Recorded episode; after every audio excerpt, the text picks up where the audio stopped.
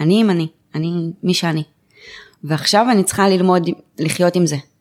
אז בואי ניקח את עצמי ונהפוך את עצמי לגרסה הטובה ביותר שלי, ולא בהתאם למישהו אחר, כי קודם אנחנו לא יודעים מה קורה באמת בחיים של אנשים אחרים. אנחנו מסתכלים על אנשים ברשתות החברתיות ורואים את החיים המאוד מאושרים שלהם, כשבפועל מאחורי הקלעים קורים דברים אחרים לגמרי. והרבה פעמים אנשים אחרים משווים את עצמם על הזוגות האלה, ומאוד מתבאסים על עצמם. למה אני לא ככה? להפסיק עם זה. ממש להפסיק עם זה ולהתחיל להתעסק בחיים של עצמנו.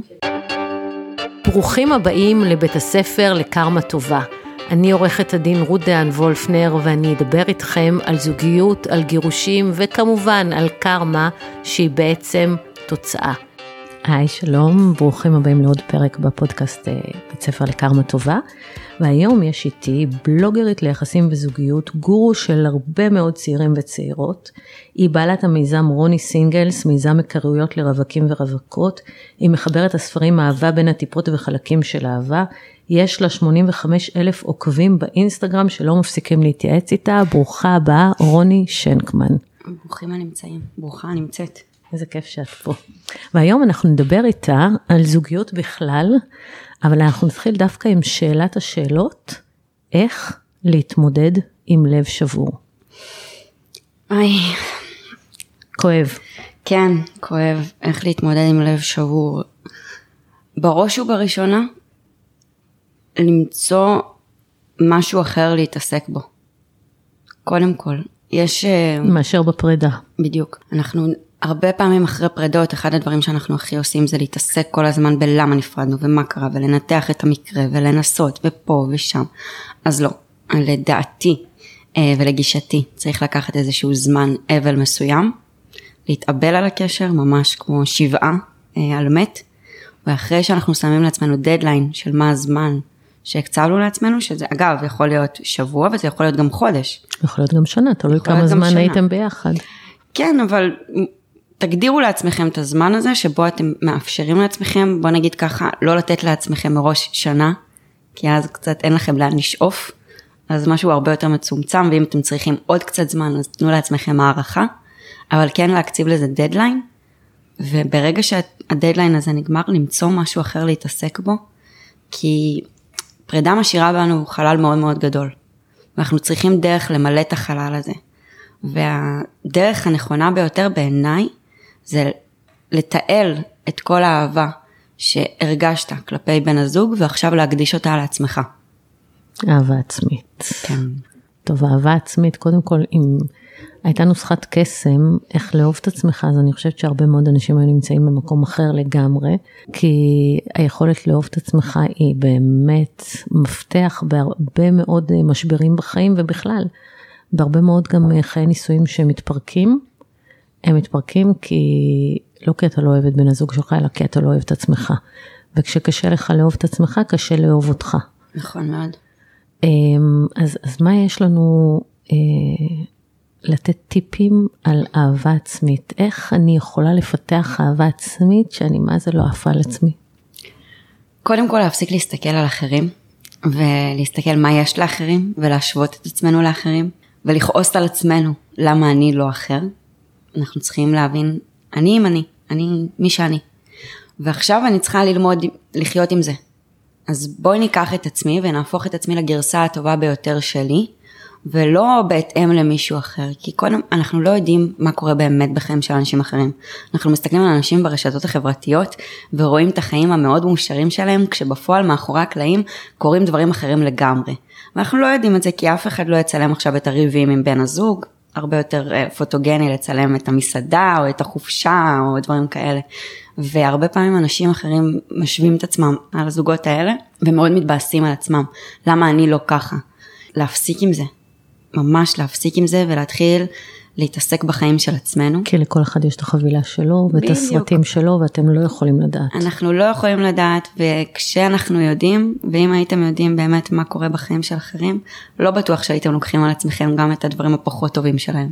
נורא נחמד לקחת את הדברים הכיפים והכלילים והטובים, אבל יש תיקים שאנשים מתמודדים איתם שלא הייתם רוצים להתמודד. ואין לכם מושג. אין לכם מושג. הדבר השני זה להבין שהמחשבה שלכם בוראת את המציאות שלכם. ולחיות בהתאם.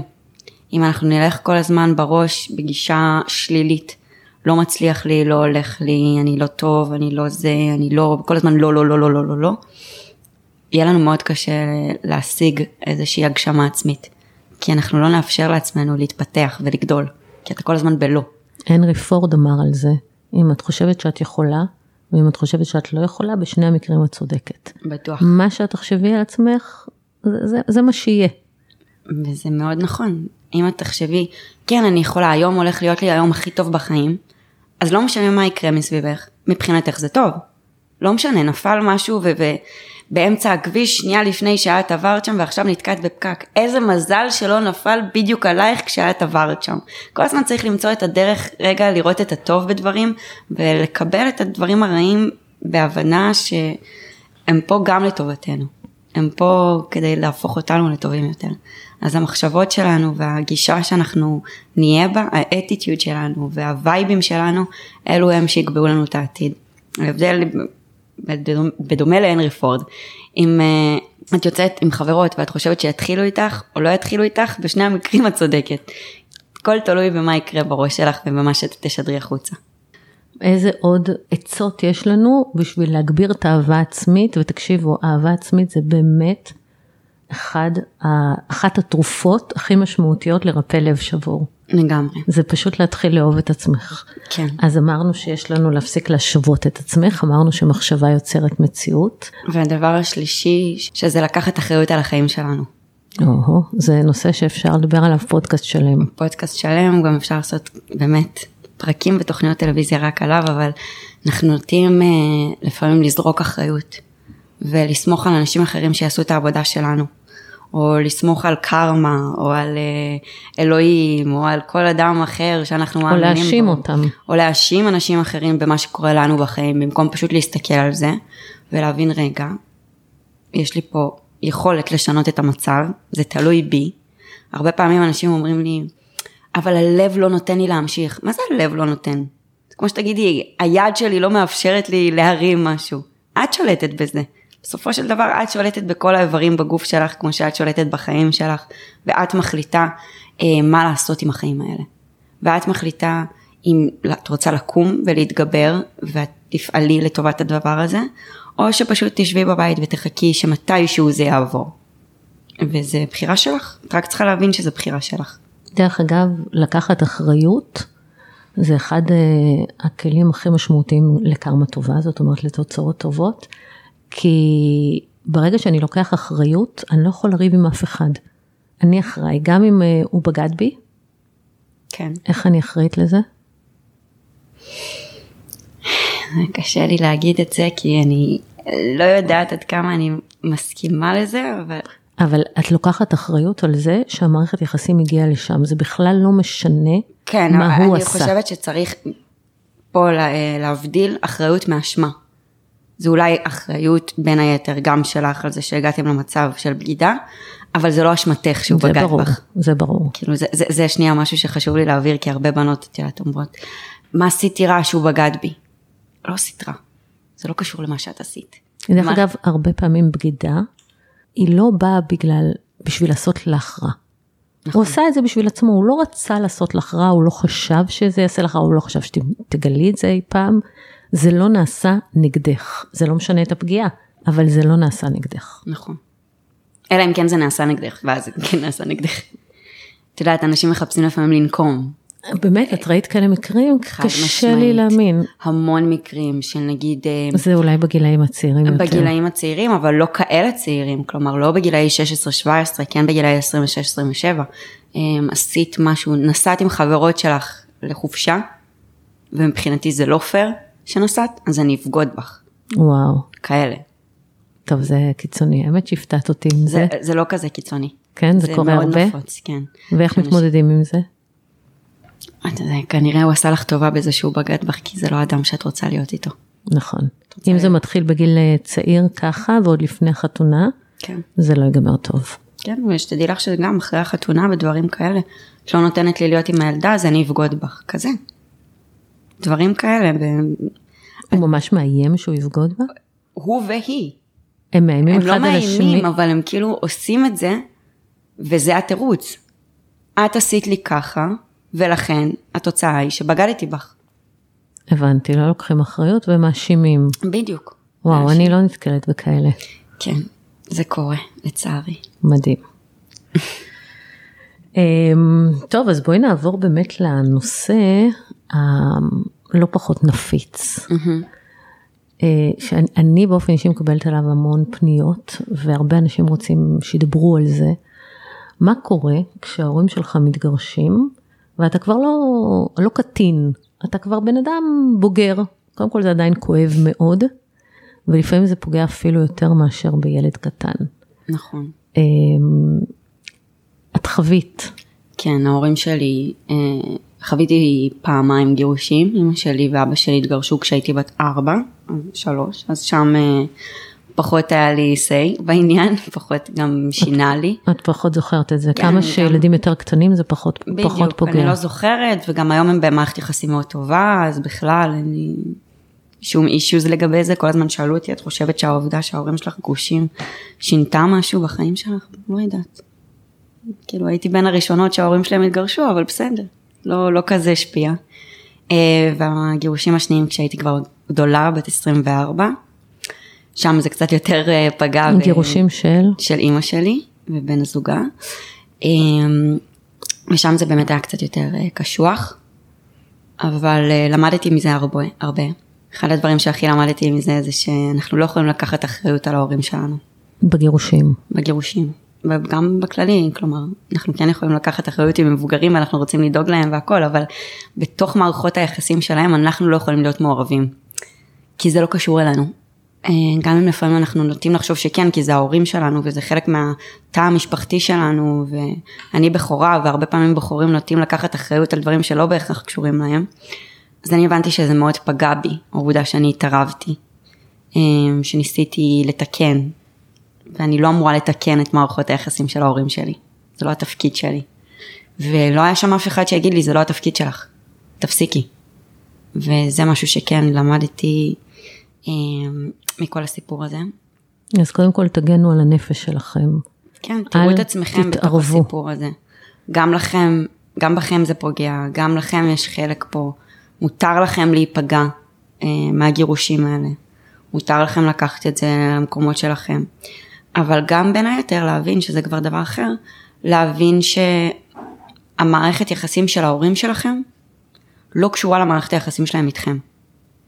זו תובנה מאוד מאוד חשובה. כן, זה, זה משהו, אה, אני הרבה פעמים נתקלת בתגובות ובשאלות באינסטגרם של בנות ששואלות אותי, גיליתי שאבא בגד באימא, גיליתי שאימא בגדה באבא, זה, אני רק אגיד שזה לא היה מקרה אצלנו, אבל אני כן נתקלת בשאלות כאלה.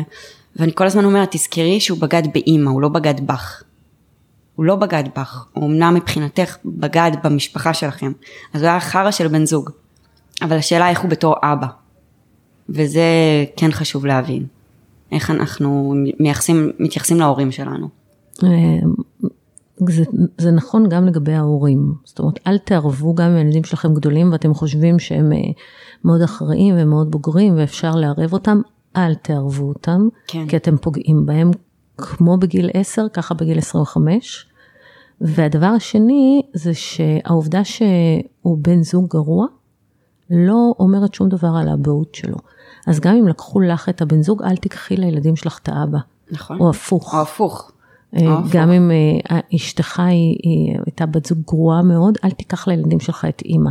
אל תתחיל להסית, מאוד מאוד חשוב לזכור שהילדים, גם אם הם גדולים, הם לא צריכים להיות חלק, כי כשמענישים את אה, בן או בת הזוג בגירושים, אני אראה לו מה זה, עכשיו הילדים יהיו רק איתי, הם לא יבואו אליו לארוחות ערב. אנחנו פוגעים רק בהם. אנחנו- בהם. הם פוגעים הם- רק בהם. בדיוק, פוגעים רק בילדים, לא רק בילדים, אבל כשהמטרה היא לפגוע בבן זוג, הכוונה היא לא לפגוע בילדים, וזה פוגע בילדים.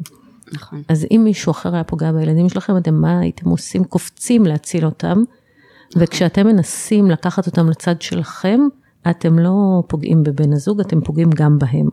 נכון מאוד. והדבר, ה... ה... אז, אז בעצם, מה את אומרת לאותו אה, איש או אישה צעירים, שההורה שלהם אה, משתף אותם. תקשיב, אתה כבר ילד גדול, אתה צריך לדעת, אבא שלך עשה לי ככה וככה, ואנחנו במשפט, והוא לא רוצה לתת לי את מה שמגיע לי, והוא לא ככה, והוא לא ככה, או הפוך, אמא שלכם הזונה, עזבה אותי, בגדה בי, תראי, הולכת עם המאהב. מה, מה אתה עושה בתור ילד? איך אתה עוצר את השטף הזה? שהילד צריך לשים את הגבול ולהגיד להורה, אתה לא עוזר לי שאתה מספר לי את המידע הזה, אתה עוזר לעצמך אולי, או שאתה חושב שאתה עוזר לעצמך, אבל בפועל אתה רק פוגע בי, ואני לא מעוניין לשמוע את הדברים האלה. תתר... ת... תתעסקו בזה אתם, תתעסקו בזה, זה שלכם, אתם תפתרו את העניינים שלכם, אנחנו נפתור את העניינים שלנו בתור הילדים של אבא, בתור הילדים של אימא, אנחנו נפתור את זה בעצמנו, אבל הרבה פעמים חוש... ההורה יגיד, אם את תגידי להורה, אל תערב את הילדים, אבל הם צריכים לדעת. נכון. אבל הם צריכים לדעת. למה הם צריכים לדעת? איך זה יקדם אותם? הייתה לי מישהי שאמרה לבעלה, גם הם צריכים לדעת וגם הנכדים ידעו מה שאתה עשית לי. בדיוק, אבל, אבל למה הם צריכים לדעת? למה? מה? בוא, תשאלו אותם. למה זה טוב לי? כי את צריכה לדעת. למה? כי שת, הם... שתדעי מי זה אבא שלך. אני יודעת מי זה אבא שלי. אני יודעת מי זה אבא שלי.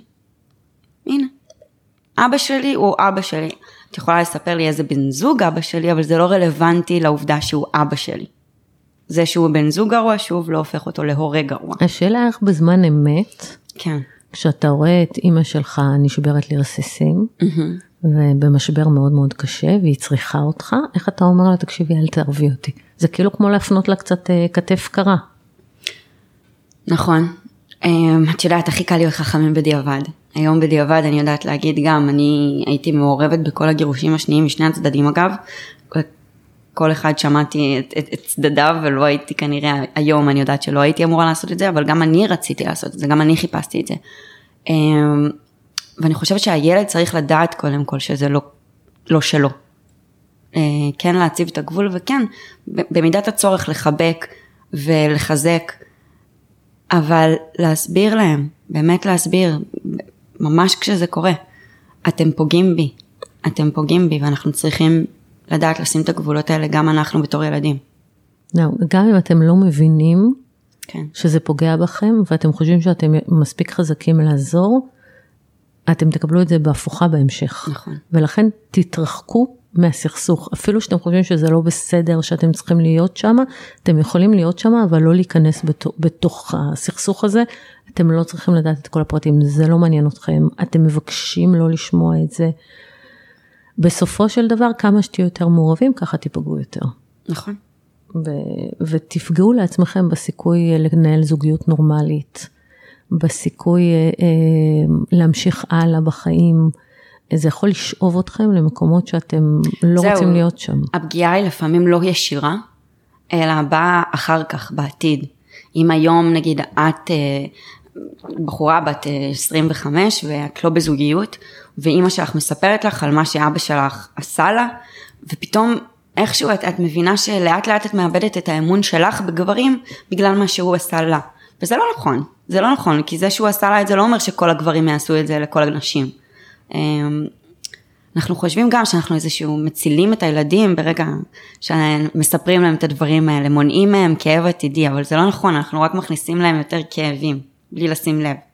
אם אתם אוהבים את הילדים שלכם, אל תכניסו אותם לתוך הגירושים שלכם, ולא משנה באיזה גיל, גם אם יש להם בעצמם ילדים וזוגיות והם אנשים חזקים, זה בכל גיל גומר להם את הנפש. אגב, ההורים שלי, אמא שלי ואבא שלי, אני זוכרת בגילאים מאוד צעירים שלי, היה לי משברים עם כל אחד מהם וכאלה, ותמיד השני גונן על, כאילו אחד ההורים גונן על השני.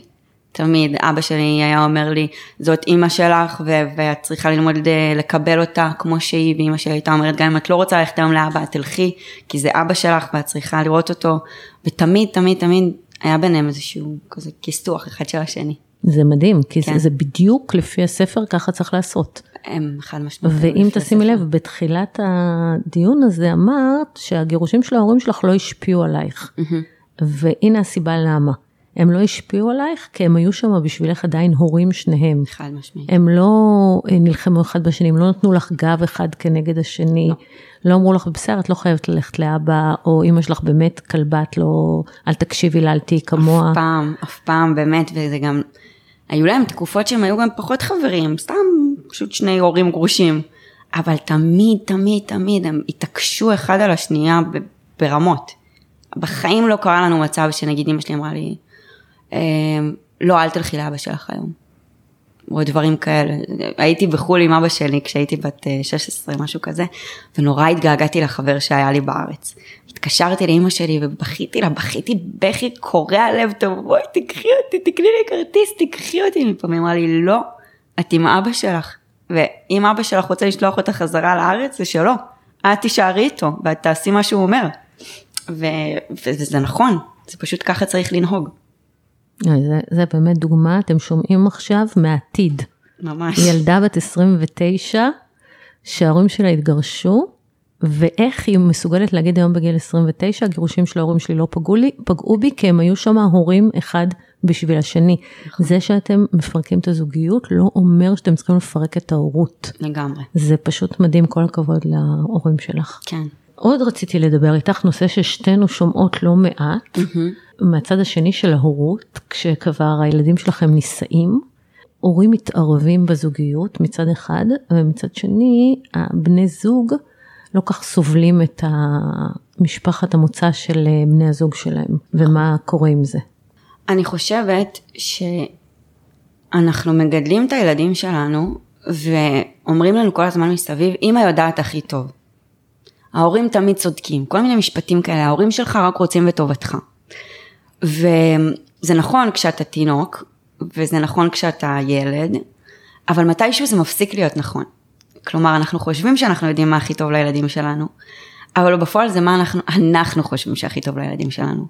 ברגע שילד מפתח בגרות ועצמאות ואופי משלו, הוא כבר יודע מה טוב לו. וככל שאתם תלכו נגד הילדים שלכם, ככה אתם תרחיקו אותם מהם, אותם מכם. אם תגידי לילדה שלך, בת ה-15, אני לא מסכימה לך להיפגש עם החבר שלך, אז היא תברח מהבית ותיפגש עם החבר שלך, שלה. ואם תגידי לבחורה בת ה-25, לילדה שלך שהיא בת 25, אני לא מסכימה לך לעשות משהו כזה, אז היא גם תעשה דווקא. ואם את תאמללי אותה... בגיל 25 היא כבר אומרת לי, אני ממש לא שואלת אותך. כן, זה ממש ממש לא עניינך, ולאימא, האימא באותה שנייה חווה איזשהו שברון לב מעצמה, כי מה זאת אומרת זה לא ענייני? אני אימא שלך, את יצאת ממני, ולכן אני אחראית על החיים שלך. אבל לא, אנחנו חייבים ללמוד לשחרר בתור הורים, אני גם הורה אומנם לילד בן שנתיים שעדיין לא אומר לי אה, שהוא רוצה לברוח מהבית עם חברה שלו, אה, אבל עדיין, ההורים שלי תמיד, תמיד, תמיד אפשרו לי לעשות מה שאני רוצה, אפשרו לי לעשות את הטעויות שלי בעצמי, ואם עשיתי טעות, כמובן כל עוד היא לא מסכנת את החיים שלי, אמ, אז אני אשלם עליה. אבל מה קורה בתוך הזוגיות? גם בתוך הזוגיות, כשנגיד אני ובן הזוג שלי נפרדנו ורציתי לחזור אליו, ושאלתי את אימא שלי, מה, מה את אומרת על זה? מה, את, את, איך זה מצידך? כאילו, איך את תופסת את זה? ואז היא אמרה לי, מה זאת אומרת? זה החיים שלי או החיים שלך? אמרתי לה, החיים שלי, אבל אני מבקשת את עצתך. היא אמרה לי, לא, את לא מבקשת את עצתי, את מבקשת את רשותי. והרשות שלי זה שתעשי מה שאת רוצה. כי בסוף, אם יישבר לך עוד פעם הלב, את זאת שתלמדי מזה, ואת זאת שתקדמי מזה, ואני לא יכולה לגונן עלייך כל הזמן שלא יישבר לך הלב. וואה, זה באמת מדהים, אבל בואי נגיד שברוב המקרים זה לא ככה. בדיוק. ברוב המקרים ההורים אומרים את דעתם. נכון. ואם דעתם למשל לא נוחה מהדרך שבה בת הזוג אה, מתנהלת, כי האמא רגילה שהיא מתנהלת אחרת. לדוגמה, אני זוכרת אה, באחד המקרים, האמא הייתה אימא בשלנית ודאגנית, ובת הזוג, וואלה, לא ידעה להכין חביתה. כן. וכל הזמן היא הייתה אוכלת לבן שלה את הראש, היא לא מבשלת לך, היא אישה טובה. זאתי לא מבשלת לך, זאתי, כן. זה תמיד כזה, אין לה כן. שם, פתאום היא הופכת להיות אדם אקראי. זאתי סתם רעה אליך, זאתי תאמלל אותך, אני אומרת לך, כזה. ו... אחרי שהם התחתנו, זה פוטנציאל לגירושים הרבה יותר מאשר בגידות דרך אגב. כשלא מסתדרים עם משפחת המוצא, זה הולך לשני הכיוונים. או שהאישה לא סובלת את האימא של הבעל, mm-hmm. או הבעל לא סובל את האימא של האישה, או הפוך, ההורים לא סובלים את בת הזוג ומזרימים רע לתוך המערכת. כן.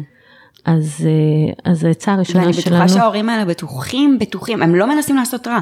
הם בטוחים שהם עושים טוב, אבל הם לא מבינים שהדבר הטוב ביותר יהיה לתת לילד שלהם, שהוא כבר בן X, 30 נגיד, לעשות את הבחירות שלו בעצמו וליפול אם צריך.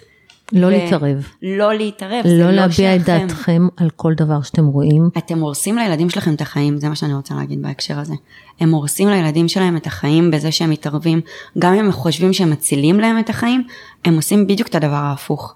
זה הפגיעה, אני שומעת את זה מכל הכיוונים, מכל הכיוונים. אני רואה גם אימהות ששואלות אותי על הילדים היותר צעירים שלהם, מה אני יכולה לעשות, הוא, הוא הולך עם מישהי והיא רק רוצה את ה... לא יודעת מה שלו, בגילאים צעירים. ובגילאים המבוגרים יותר אני שומעת את הנשים כבר שהן אימהות, והן אומרות, אימא של בעלי מאמללת אותי, מאמללת אותי. ומה אתן עושות בזה? מה אתן עושות? בסופו של דבר יש פה. יהיה לכם נכדים, או שיש נכדים. וזה לא מערכת היחסים שהם צריכים לראות בין אימא שלהם לסבתא שלהם. וגם בעונשים שהאימא תעניש את הסבתא בזה שהיא לא תראה את הילד, היא רק פוגעת בילד, וזה דומה מאוד למה שדיברנו על הגירושים. אל תנקמו באנשים אחרים דרך הילדים שלכם. דרך אגב, אני חושבת שגם אם את לא סובלת את אימא שלו, היא מתערבת, היא זה, את חייבת לנשום ולא לנסות לגרום לו לבחור בינך לבינה. כי הבחירה. הרבה פעמים יכולה להפתיע אותך. זאת אומרת, אל, אל גם את לא, תיכנסו. את לא יודעת כמה את לא רוצה את הבחירה הזאת. את לא יודעת, אפילו את חושבת שאם הוא יבחר בך, אז יהיה לך יותר טוב. זה לא נכון. זה לא נכון. הדבר הטוב ביותר יהיה ללמוד לחיות בהרמוניה כלשהי, גם אם אתן לא אוהבות אחת את השנייה. לקבל את העובדה שאת לכבד. שם, בדיוק, את שם, והיא שם, וכנראה עד שהיא תמות היא לא הולכת לשום מקום. היא גם גידלה אותו. והיא גידלה אותו, ובסופו של דבר יצא ממנו משהו, כי עובדה שאת רצית להתחתן איתו. אז תשמחי עליה. אני היום, באמת, סבתא של הבן שלי היא המתנה הכי גדולה שלנו, והיא, ומהרגע שהוא נולד, אימא של בעלי כמובן. אמ, קחי, גידלת אותו, אני אוהבת אותו, אני הבאתי איתו ילדים, אז בטוח תדעי מה לעשות גם עם השאר. זהו, זה הלוואי שנשים צעירות היו אה, מסוגלות להפנים את זה, כי באמת הרבה מאוד גירושים שהם, של זוגות שהם בתחילת הדרך, הם על הרקע הזה. שנולד ילד, ברגע שנולד ילד את בטוחה שאת יודעת הכי טוב מה את צריכה בשביל הילד שלך, ואת לא מוכנה למשל שאימא שלו תתקרב אליו, את לא מאפשרת לו, אם אימא שלו דיברה אלייך לא יפה, אז את לא מסכימה שהוא ייקח את הילד לאימא שלו. אני לא יודעת למה, אבל זה בדרך כלל נשים יותר, אה, יותר דומיננטיות בעניין הזה, של לא לאהוב את החמה שלהם. יש גם המון חמות שלא אוהבות את הגברים, נכון. הבעלים של האנשים כן, של אבל- הבנות שלהם, כי הן בטוחות שהם לא מספיק טובים בשבילם. אבל השאלה היא מה הן עושות בעניין. כן. זה שאם את לא אוהבת אותו ואת חושבת שהיא בחרה מישהו לא מספיק טוב בשבילה, תשמרי את זה לעצמך. אל תטחני לו בראש שהיית יכול למצוא מישהי יותר טובה. כי ברגע שאת מכניסה לו את זה לתוך הסיסטם, הוא יתחיל הורסת לחפש. לו את הזוגיות. כן, הוא יתחיל לחפש, ואת רוצה את הילד שלך גרוש? אולי כן, אולי לא. אני לא בטוחה שזה מה שהוא רוצה. לא. אמ, ומה מה בעצם אנחנו יכולים לומר לכל אותם זוגות שיש להם את כל הכסחים האלה בתוך המשפחה? אה, החותנת, הבגידות, אני רוצה לנקום בך, יש לך טיפים בתור אה, מישהי שגם יועצת זוגית לזוגיות טובה? אה, בתוך המשפחה אני חושבת שהדבר הכי הכי הכי חשוב זה לוותר על האגו. אין לאגו מקום בתוך המשפחה. אם אימא שלו, לא יודעת מה, יצאה עלייך, עצבנה אותך, אז תנשמי שנייה עמוק, ותחשבי מה טוב לך בתוך המשפחה שלך. תחשבי מה יקדם אותך, לא מה יעכב אותך. כי כל ריב ביניכן יעכב אותך ואת המשפחה שלך בתהליכים, וגם, או אותך ואת הבן זוג שלך. אז תחשבי רגע מה טוב לך. כאילו, if you can't beat them, join them, זה זה. כי היא לא תלך, היא לא תלך, היא פה כדי להישאר, אז- בואי תעשי שנייה משהו עם זה. ובכללי בזוגיות, אחד הטיפים הכי חשובים זה תקשורת. ולא רק לדבר אחד עם השנייה, זה גם איך לדבר אחד עם השנייה. אנחנו יכולים לבוא אחד לשני תמיד בהאשמות, ואתה לא בסדר, ואתה לא זה, ואתה לא זה. ואני יכולה לבוא גם ולשתף את בן הזוג שלי ולהגיד לו, שומע, זה שאתמול יצאת עם חברים, זה אחלה, באמת, הכל בסדר, אני שמחה שאתה יוצא עם חברים. אבל אני אשמח אם בפעם הבאה שאתה יוצא תעדכן אותי קצת מראש, כי ככה וככה וככה וככה, מאשר להגיד לו, יצאת אתמול ולא עדכנת אותי, ומה זה, וככה וככה. מתי הוא יקשיב לך יותר? באמת, תחשבו על זה ככה. אנחנו לא רוצים רק להביע את עצמנו, אנחנו רוצים שיקשיבו לנו. אז ת, לפני שאתם אומרים דברים, תנסו להבין באיזה דרך יהיה הכי נוח להקשיב לכם. ואז תגידו איתם. דבר שני, לתת לכל אחד מבני הזוג חופש במערכת היחסים. שיהיה לו עולם משלו. שיהיה לו את התחביבים שלו ואת החברים שלו, גם אם זה חברים שותפים. אה, לא יודעת מה תמיד יש כזה מלא זוגות שמתחברים עם עוד הרבה זוגות ואז יש את הנשים ואת הגברים. אז כזה נגיד גם אם זה ככה בתוך המערכת היחסים אבל תמיד שיהיה להם עוד עולם חוץ מכם כי אם הם יהפכו את, אתכם להיות כל העולם שלהם גם אתם תשתעממו מאוד מהר וגם הם יהיו מאוד אומללים. לא יהיה להם כלום לא יהיה להם תוכן בחיים וזה זה יעיב על הזוגיות שלכם. אה, ועוד דבר זה, זה לעזור אחד לשני ולפרגן.